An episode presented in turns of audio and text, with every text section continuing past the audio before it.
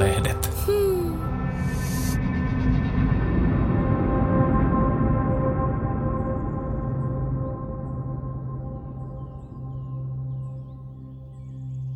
Tervehdys, tässä on Pekka Sauri. Ja sarja Elämän tarkoitus. Tämän yksinpuhelusarjan ja ideana on käsitellä seitsemän mahdollista elämän tarkoitusta, josko niistä nyt sitten elämän tarkoitukseksi olisi. Toivon mukaan olemme viisaampia sarjan päätyttyä. Ja kuinka ollakaan tämän kertaisen monologin aiheena on viisaus. Suuri aihe ja täytyy heti alkuun tunnustaa, että mä en ole kovin paljon ajatellut tätä asiaa, siis viisauden käsitettä ja viisauden sisältöä ja tarkoitusta. Ehkä tämä paljastaa, että mä en ole omassa elämässäni pyrkinyt viisaaksi. Siihen on monia syitä, joita koskettelen tässä myöhemmin. Mutta mä turvauduin vanhan kunnon kaikki tietävän Wikipediaan etsiessäni viisauden määritelmiä ja sain lukea, että viisaus on kykyä käyttää tietoa ja kokemusta hyvien päätösten ja arviointien tekemiseksi. Viisaus muodostuu monipuolisten elämänkokemusten myötä ja on arvostettua syvällistä tietämystä ja sitä katsotaan olevan vain harvoilla. Tämä on mielenkiintoista, että viisautta on vain harvoilla, että se keskittyy sitten joihinkuihin poikkeuksellisiin ihmisiin. Ja viisauden määritelminen näyttää olevan yhteistä se, että tunnosomaista viisaudelle on yhteisen hyvän tavoittelu oman intressin edistämisen sijasta. Tarkoittaa sitä, että omalta kannalta hyvien valintojen, hyvien ratkaisujen pitäisi olla myös muiden ihmisten kannalta hyvä. Joten aivan ilmeisestikään pelkän oman edun edistäminen ei käy viisaudesta.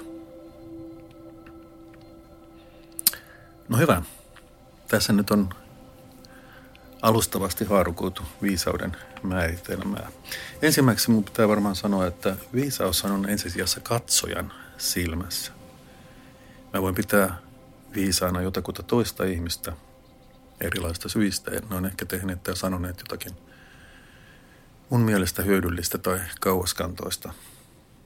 Mutta jos mä itse kuvittelen olevani viisas, niin mä olen kyllä jo lähtökohtaisesti väärässä. Sehän ei tarkoita yhtään mitään muuta kuin, että mä kehun itseäni. Ja oma kehutuskin on viisautta missään olosuhteessa. Ja tästä mä päättelen, että kannattaa tehdä sitä, mitä katsoo tärkeäksi ja merkitykselliseksi ja jättää sitten tulosten arvioiminen muille.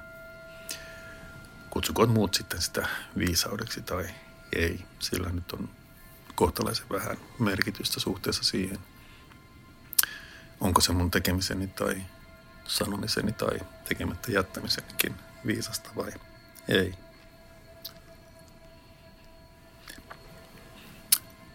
Ja helposti kun mietitään viisautta, viisaita ihmisiä, niin niihin usein liittyy myöskin se, että nämä viisaat ihmiset ei ole aivan nuoria. Ja ilmeisesti tähän liittyy sitten jonkinlaisen niin kuin elämänkokemuksen ulottuvuus ennen kuin me kutsutaan ihmistä viisaaksi. Mutta se on selvää, että vanheneminen ja ikä sinänsä ei automaattisesti tee ihmistä viisaaksi. Vanheminen voi tuoda myös katkeruutta, kovuutta, masennusta, kyynistymistä. Ja totta kai se on lähinnä surullista vanhentua, ikääntyä niin, että ihminen kovenee ja kyynistyy, katkeroituu.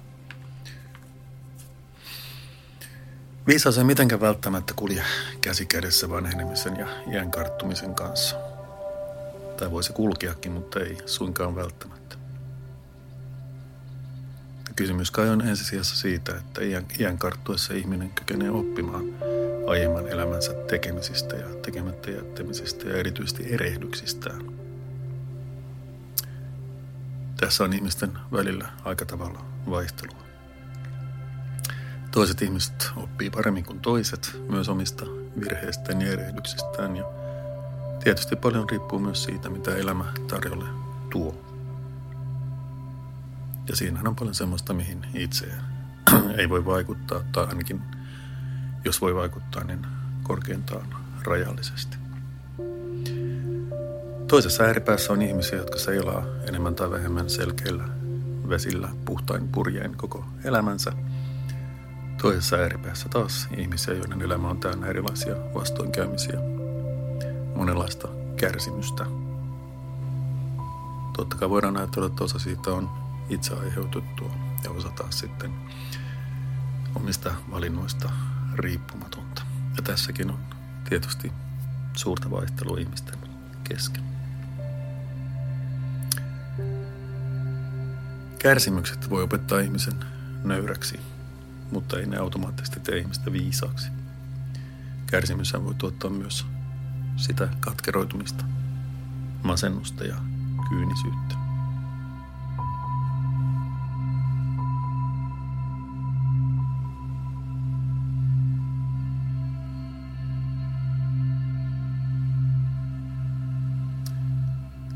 Mikään elämän kokemus ei automaattisesti tuota yhtään mitään, ei viisautta eikä mutta ei myöskään katkeroitumista. Viime kädessään kysymys on siitä, mitä ihminen, miten ihminen tiedostaa oman historiansa, omat kokemuksensa ja mitä niistä oppii.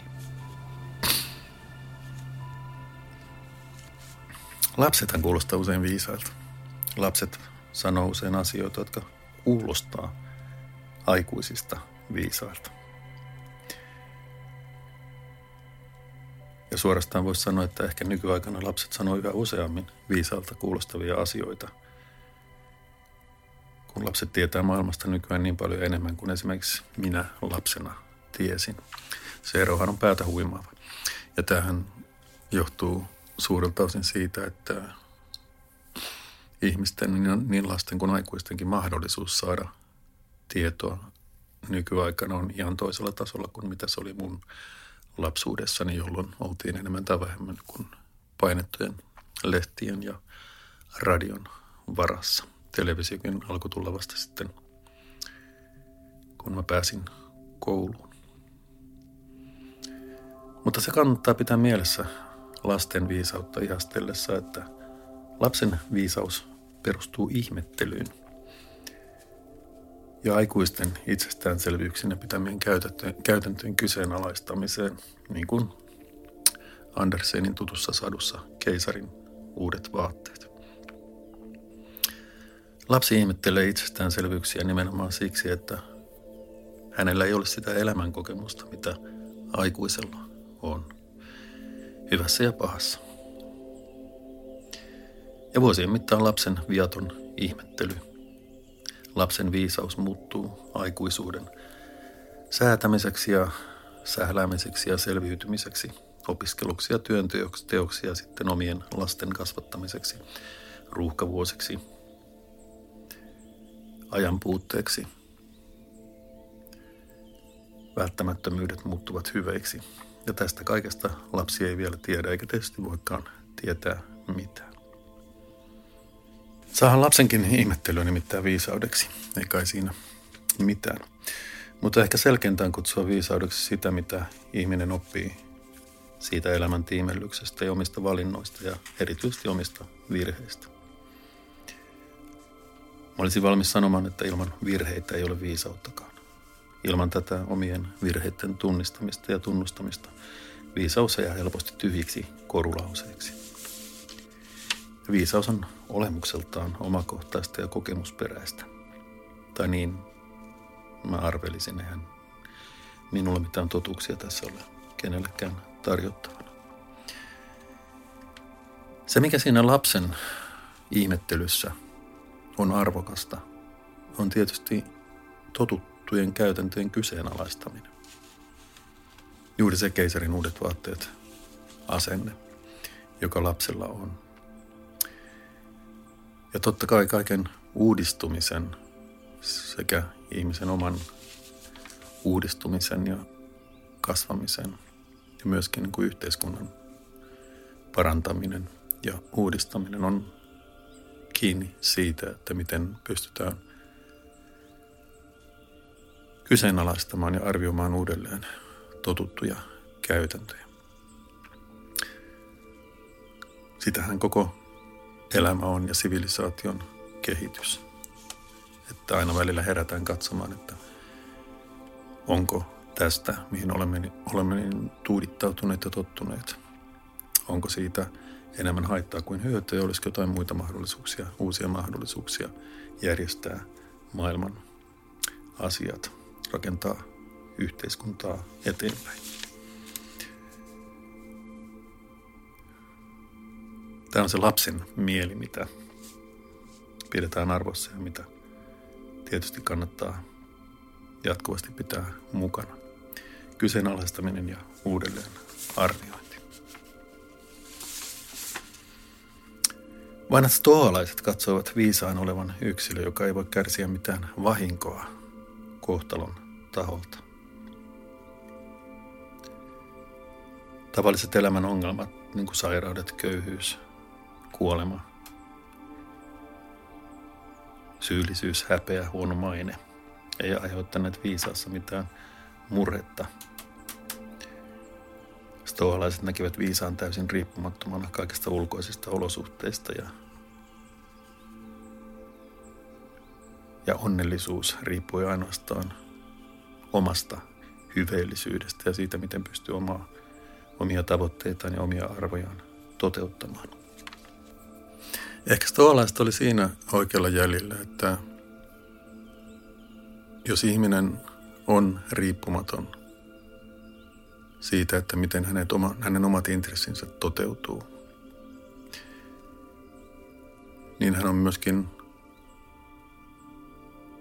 aika hyvin turvassa kaikelta haavoittuvuudelta ja murheilta siitä, että miten, miten hänelle itselleen maailmassa käy.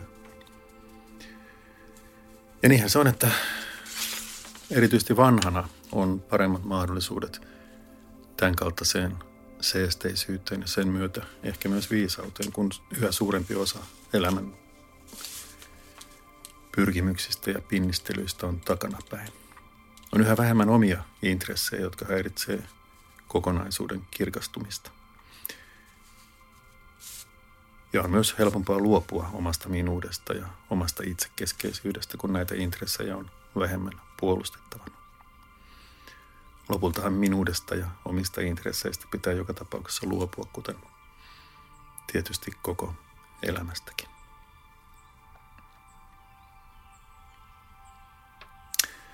Viisaan leimaa tuskin kannattaa lyödä kehenkään elävään henkilöön. Sieltä kaapin päältä putoaa ensimmäisestä harkitsemattomasta tai ristiriitaisia reaktioita herättävästä lausumasta. Ei se ollutkaan niin viisas kuin nyt se tuollaisia niin kuin mölöyttää. Olimme väärässä hänen viisaudestaan. Vuosikymmeniä rakennettu viisaan rooli, hahmo saattaa yhdestä lauseesta pudota seinältä ja sitä on sitten vaikea rakentaa enää uudestaan. Jostain vuosikymmenten takaa mulla jäi mieleen nokkela fraasi, että joku on kaukaa viisas ja läheltä tyhmä. Julkisuuden kautta voi muodostaa jostakin ihmisestä vaikka kuinka viisaan ja luotettavan käsityksen. Mutta se käsitys saattaa murentua käsiin heti, kun sen ihmisen tapaa lähietäisyydeltä. Saattaa se tietysti olla murentumattakin, mikä on toki hienoa. Mutta aika usein idolin kiiltävä kuva seinäjulisteessa muuttuu sitä vähemmän kiiltäväksi ja myöskin inhimillisemmäksi, mitä lähemmäs arkielämää, joka päivästä käyttäytymistä päästään ja katsotaan, että miten tämä viisaana pidetty hahmo omassa elämässään toimii. Viisaus näyttää usein paremmalta kauempaa kuin lähempää. Ja niin se tietysti pitääkin. Mikään seinäjuliste ei koskaan ole koko totuus. Ja ylipäätäänkin on paljon turvallisempaa pitää viisaana jotakin kannanottoa tai näkemystä tai tekoa kuin jotakuta ihmistä kokonaisuutena. Siihen joutuu tavallisesti enemmän tai myöhemmin pettymään, jos yrittää liittää jonkin ihmiseen jonkun tietyn positiivisen leiman. Siitä positiivisesta leimasta voi päästä ikään kuin ainoastaan alaspäin.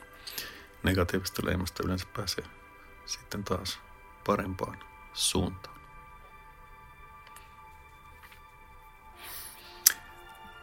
Houkuttelemme viisauden laji on tietysti jälkiviisaus, tuo imelä karamelli. Ja tästä jälkiviisaudesta varmasti suomalaisille on aika tuttu tämä suomettumisen aika, jota on nyt käyty läpi viime aikoina monella eri foorumilla. Ja nythän on helppo nähdä, että miten, minkälaista se silloin oli. Ja se, miten me maailma silloin joskus Kekkosen aikaan, kylmän sodan aikaan, neuvostoliiton aikaan mietittiin, niin se oli tietysti, se toimi ihan toisenlaisilla muuttujilla ja toisenlaisilla lainalaisuuksilla kuin miten maailma nykyään toimii. Ja tietysti se on nyt helppo sanoa, että jo, että kyllä minä olisin siihen aikaan niin kuin uskaltanut pitää suoraselkäisesti niin kuin itsenäisen ajattelun puolta myös täällä Suomessa, enkä olisi välittänyt siitä uhasta, mikä, minkä tämä kylmän sodan asetelma aiheuttaa. Mutta tyypillistä on, että sitä mielellään muistelee sellaisia asioita, missä on oma toiminta on nyt tämänhetkisen, tämänhetkisessä katsannossa näyttää niin kuin jotenkin oikeutetulta ja ansiokkaalta, eikä niinkään ota esiin sellaisia asioita, mitkä näyttää tällä hetkellä noloilta. No, meillä kaikilla on niin varmaan kokemusta siitä, että miten houkuttelevaa jälkiviisaus se on, enkä mä nyt rupea siitä todellakaan niin hurskastelemaan. Mutta tämä ilmiö kannattaa tunnistaa. Ja se on semmoinen asia, että mikä ei varmaan niin, kuin, niin kauan kuin ihminen tällä planeetalla elää, niin tuskin se mihinkään katoaa.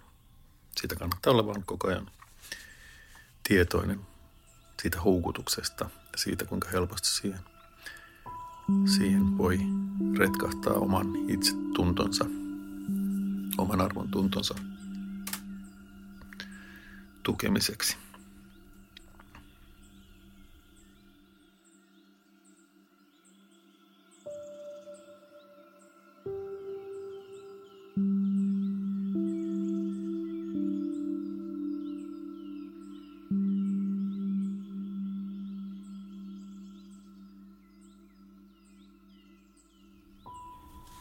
Jälkiviisaus on ymmärrettävä sikälikin tämän yleisinhimillisen ulottuvuuden lisäksi, että viisaus tapaa yleensäkin olla vähän niin kuin taaksepäin suuntautuvaa. Että historia näyttää, ollaanko me oltu viisaita vai ei. Oliko joku meidän tekomme kuin viisas vai typerä. Sitä on erittäin vaikea nyt tietää. Ja se Tästähän siinä juuri on kysymys, että pystytään nyt tekemään sellaisia valintoja, jotka toivon mukaan näyttää oikeutetulta ja oikeilta, eli siis viisaalta myös tulevaisuudessa. Mutta historian sen tulee näyttämään. Sehän tekee viisaat valinnat tässä hetkessä niin vaikeaksi, kun ei tiedä, miten tapahtumat tulevaisuudessa etenee. Mitä seurauksia mun tämänhetkisillä valinnoilla tai meidän tämänhetkisillä valinnoillamme on. Nämä voi tulevaisuudessa näyttää ihan miltä tahansa. Ja siellä me sitten ollaan ikään kuin puhtaan kaulamme kanssa. Ja tietysti me kerrotaan, että siinä tilanteessa ja niiden edellytysten, niiden voimien kentässä. Me tietysti tehtiin parha, parhaat mahdolliset valinnat, mitä osattiin. Ja niinhän kaikki ihmiset on aina jälkeenpäin kertoneet ja selittäneet. Ja niin varmaan kaikki ihmiset kaiken aikaa tekevätkin. Tämä tarkoittaa sitä, että virheet ei välttämättä tarkoita sitä, että ihminen olisi toiminut itsekkäästi tai oman etunsa nimissä. Ihminen voi tehdä virheitä aivan niin kuin parhaan tietonsakin puitteissa, aivan epäitsekkäästikin. Sen näyttää tulevat tapahtumat, sen näyttää historia. Ja myöskin asian vaikuttaa se, että kuka sen historian tulevaisuudessa kirjoittaa, että kuinka viisalta meidän tämänhetkiset valinnat joskus tulevaisuudessa näyttää.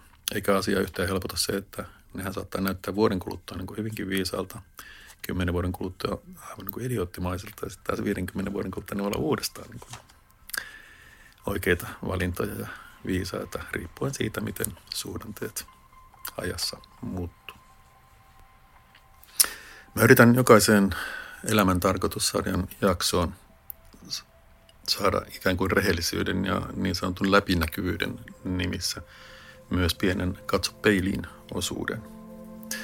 Pidänkö mä itse itseäni viisaana ja pyrinkö ja olenko mä pyrkinyt viisauteen. Mä olen hyvin tietoinen siitä, että mulle on silloin tällöin eri yhteyksissä tarjottu jonkinlaista niin kuin viisaan roolia tai viisaan viittaa, mikä on tietysti imartelevaa, mutta valitettavasti täysin katteetonta. Välittömästi ja ikään kuin refleksinomaisesti mulla aina nousee tunne, että menkää hakemaan sitä viisasta jostain muualta ja että mä en missään nimessä halua ottaa vastaan sellaisia odotuksia, jotka ennemmin tai myöhemmin joka tapauksessa osoittautuu tyhjiksi ja katteettomiksi. Mä voin tarvittaessa vastata kysymyksiin, sikäli kuin osaan, mutta mitään uusia leimoja tai arvonimiä mä missään tapauksessa haluaisi. Ja mä yritän oppia omista vuosikymmenten virheistäni ja harkitsemattomuuksistani, joita luoja nähkään on joka lähtöön ja tietysti monen tyytyväinen, jos mä koen jotain joskus oppineeni. Ja sitäkään ei itse aina osaa arvioida ja helposti sitä omissa arvioissaan antaa itselleen tasoitusta säilyttääkseen edes jonkinlaisen niin itsetunnon ja itsekunnioituksen rippeen. Mutta siinä se koko viisaus. Ja ehkä on turvallisinta sanoa, että viisaus on jonkinlaista tilien selvittämistä oman menneisyyden kanssa. Eikä sekään aina lopullisesti ja saati täydellisesti onnistu. Voi esimerkiksi olla, että vaikka haluaisinkin, en enää pysty pyytämään ja saamaan anteeksi ihmisiltä, jota kohtaan olen joskus toiminut väärin. Voi olla, että ihminen ei enää ole niin kuin keskuudessamme tai syystä tai toisesta on mahdoton päästä hänen kanssaan yhteyteen. Mutta siinäkin tapauksessa viisaus voi olla myös tämän selvittämättömyyden, tämän epätäydellisyyden, tämän rikkinäisyyden tunnistamista ja tunnustamista. Siinä kai on sitä oman itsensä armahtamista, josta nykyään niin paljon puhutaan. Joka on, jossa voi olla niin veteen piirretty viiva sen oman itsensä armahtamisen ja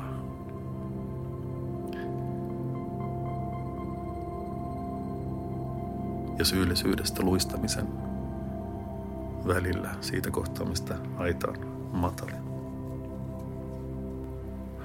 Tällä jäljestä yleensäkin lähtee siitä, että ei tiedä muuta kuin mitä on itse kokenut. Kaikki muu on niin kuultua tai luettua. Ja se, mihin voi luottaa, on omakohtainen kokemus. Ja jos mietin omaa elämänkaarteni suhteessa viisauteen, niin kyllähän siinä on selvästi havaittavissa sellainen edistys, jos sitä nyt edistykseksi voidaan kutsua. Että on päässyt tällaista nokkeluudesta tai oman pätevyyden osoittamisesta ainakin pienen matkaa kohti tällaista niin kuin yhteistä hyvää tai irtautumista omista tarpeistaan tai omista henkilökohtaisista tavoitteistaan omasta, omasta itsekyydestään, niin kai kuuluu sanoa, ehkä omasta narsismistakin. Ja jos mä yritän tavoittaa tätä kehitystä kohti viisautta, se on varmaan sitä itsetuntemuksen kehitystä, mistä puhuttiin aikaisemmassa jaksossa, niin mulla on sellainen kuva, että silloin, kun oma tietoisuus tai oma minuus lähti rakentumaan.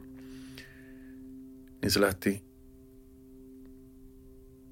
aika tavalla sen varassa, että rupesi tunnistamaan omia kykyjään ja omaa osaamistaan ja omaa, omia mahdollisuuksiaan.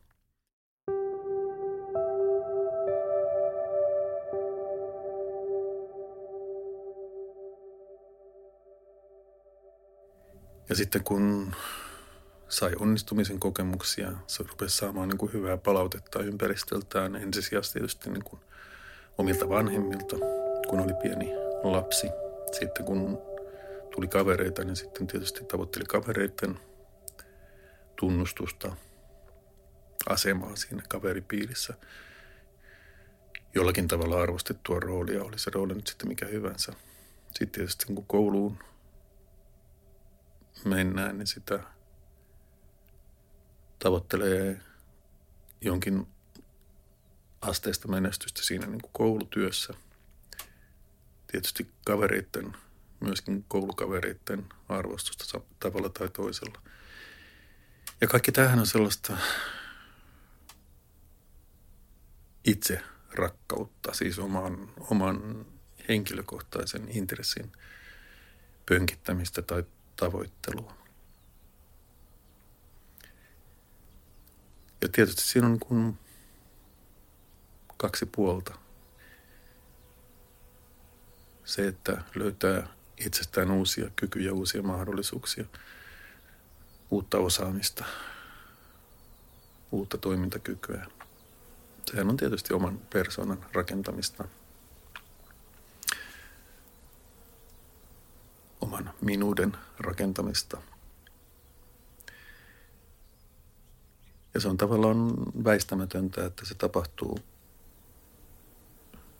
omia etuja, omia intressejä, oman mielenkiinnon kohteita ja omia tarpeita, omaa mielihyvää tavoittelemalla.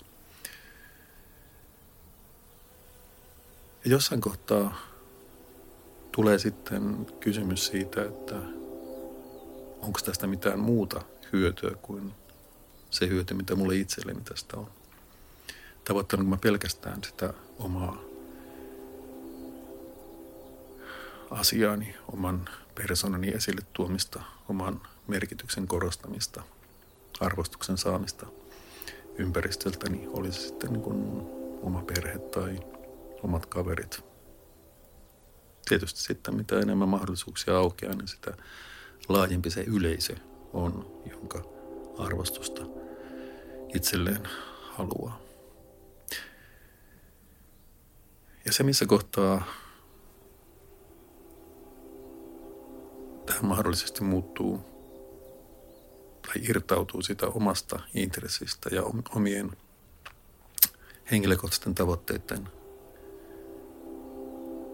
saavuttamista tai niitä kohti pyrkimisestä – siinä sitten varmasti mitataan se, missä kohtaa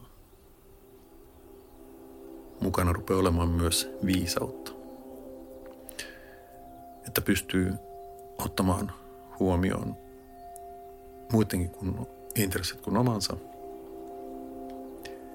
Eikä ainoastaan niin, että velvollisuuden tunnosta tai jostakin niin kuin näyttääkseen hyvältä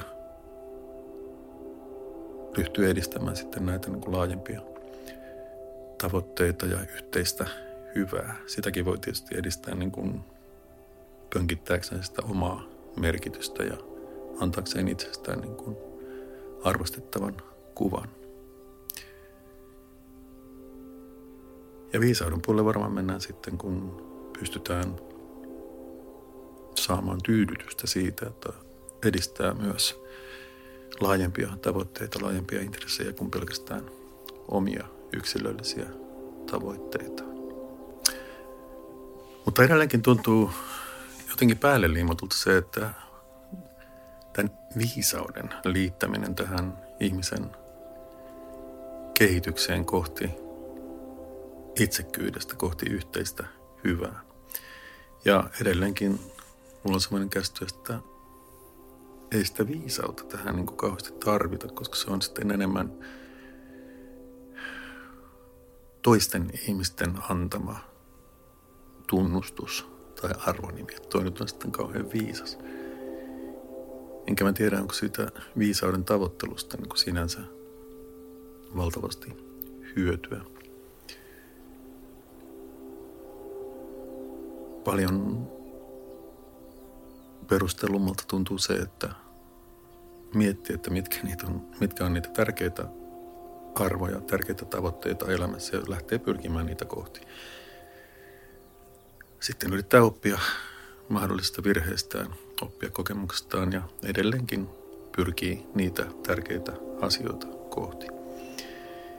Ja se, että saako tästä sitten jotenkin niin kuin viisaan arvonimen, viisaan tittelin, niin se nyt on koko lailla yksi hailee tässä niin kuin koko kehityksessä. Totta kai semmoista voi saada jotain tämmöistä ylimääräistä pientä tyydytystä, että jotkut kutsuu tätä viisaudeksi, mutta viime kädessä on vaikea kuvitella, että se nyt olisi mitenkään erityisen tärkeää tai olennaista. Jos mietin, että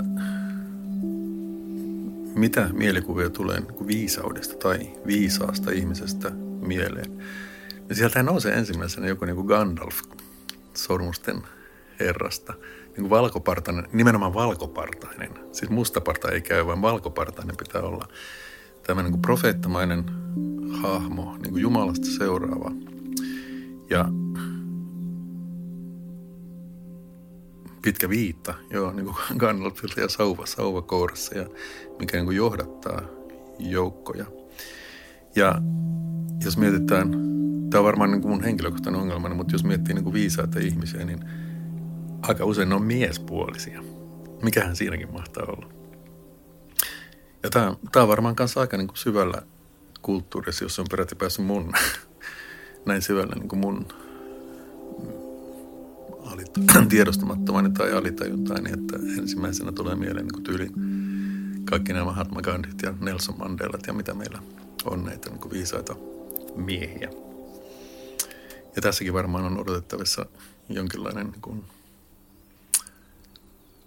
jonkinlainen murros tulevaisuudessa, että minkälaisia ihmisiä viisaina pidetään. Mutta samalla voidaan kysyä, että mitä muita ominaisuuksia viisauteen liitetään ja mitä siihen nimenomaan ei liitetä. Siis voisi kuvitella, että viisauteen liittyy jonkinlainen rauhallisuus, maltillisuus, ei hätäile, puhuu ikään kuin kokonaisia lauseita, vähän niin kuin kirjoitettua tekstiä ja kaikkea tätä. No nämä on nyt mun mielikuvitusta ja teillä voi olla ihan jotain muitakin, mutta, tota, mutta nämä nyt todennäköisesti on sellaisia ominaisuuksia, jotka viisaiseen ihmiseen liitetään. Siis ei mitenkään kohella tai niin kuin sähellä tai niin edespäin, että siinä on jotain tällaista vakautta siinä viisaudessa. Ja voiko viisas olla ärsyttävä? Jos joku on ärsyttävä, niin helposti siinä nokkeluudella voi päästä ärsyttäväksi, ehkä älykkyydelläkin – mutta tota, ehkä sillä ei kuitenkaan pääse sitten niin kuin viisaan kirjoihin. Ja mä huomaan, että mulla itsellänikin on hyvin, kun vähän niin kuin pintaa raaputtaa, niin aika tällaisia niin kuin perinteisiä ja suorastaan mytologisia käsityksiä siitä, miltä viisaus näyttää tai miltä viisaat, miten viisaat ihmiset käyttäytyvät. Ja mä en tiedä, onko meitäkin jäljitellyt sellaisia ominaisuuksia joskus niin kuin näyttääkseni tosi viisaalta. Tietysti kiistän jyrkästi. Mutta tässä nähdään, että miten, millä tavalla tämmöiset niin kuin käsitteet muodostuu ja mitä, minkälaisia niin kuin ominaisuuksia pidetään tavoiteltavina ja, ja arvostettavina. Jos ajatellaan niin kuin ihmiskunnan kehitystä ja minkälaisia hahmoja siitä on jäänyt sitten historian kirjoihin.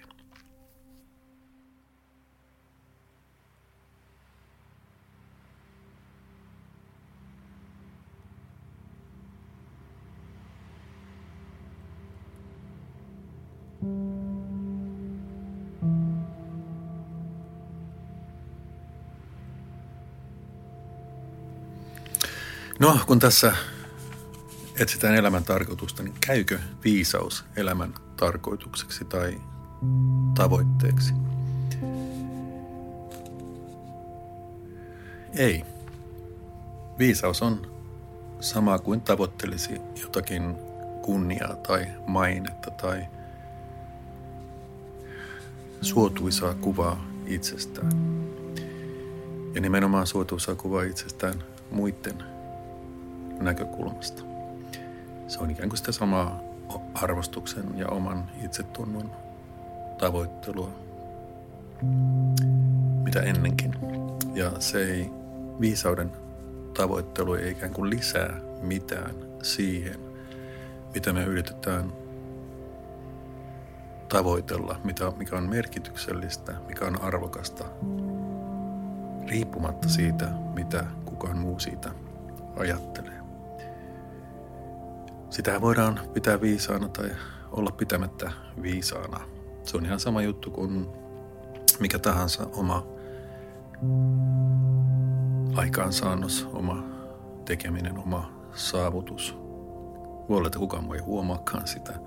Voi olla, että se ei koskaan saa sitä arvostusta, mitä se ehkä ansaitsisi. Mutta se, että me yritetään tavoitella viisautta, niin se ei lisää siihen mitään. Totta kai, jos me mietitään, että jotain historian viisaita ihmisiä, totta kai me voidaan oppia jotakin näiltä historiassa viisaaksi määritellyiltä ihmisiltä. Totta kai voidaan niin kuin, lukea uudestaan, että mitä se Gandalf nyt sanoo niin kuin Morgothin luolassa. Juoskaa hullut. Mutta se viisaus sinänsä ei, ei edistä asiaa. Me voidaan oppia viisaiksi, viisailta kirjoit, viisaista kirjoituksista, viisaiksi määritellyiltä hahmoilta historiasta ja niin edelleen. Mutta viisauden tavoittelu sinänsä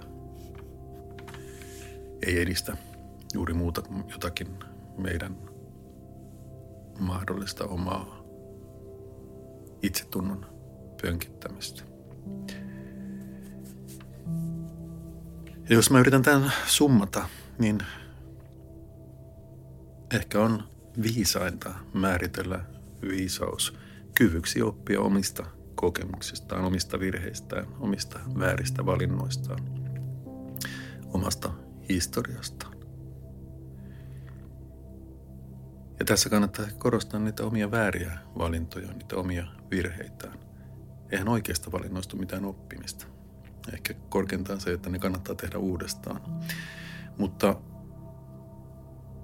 nimenomaan ne väärät valinnat, jotka näyttää nyt tänä päivänä vääriltä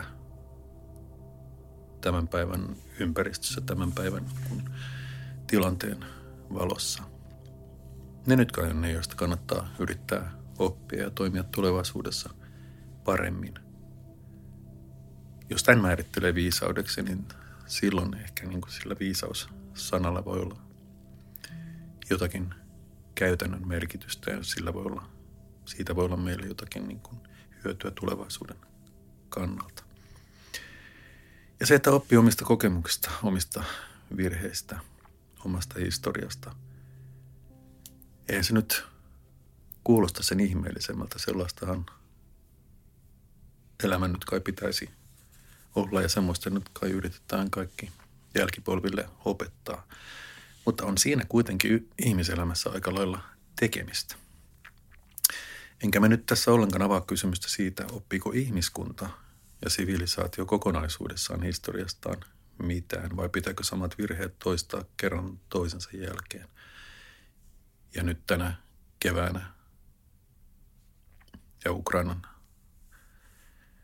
sodan aikana tämä kysymys tietysti nousee entistä voimakkaammin. Siis kaikkien näiden vuosi tuhanten jälkeen ihmiset edelleen kun tappaa toisiaan ja aiheuttaa siviileille onnettomuutta ja humanitaarisia katastrofeja kaikkien näiden vuosituhansien jälkeen. Mutta ehkä tästä joskus toista. Kiitos kun kuuntelit.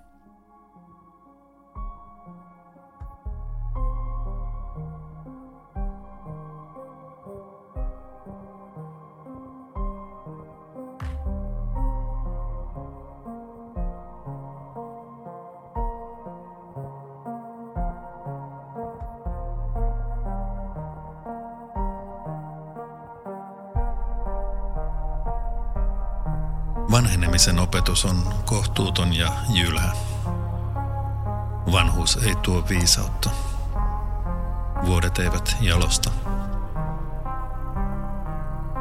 Viisautta tuo tilien tasaaminen oman menneisyyden, oman raadollisuuden, oman itsekkyyden, omien epäonnistumisten, omien pettymysten kanssa.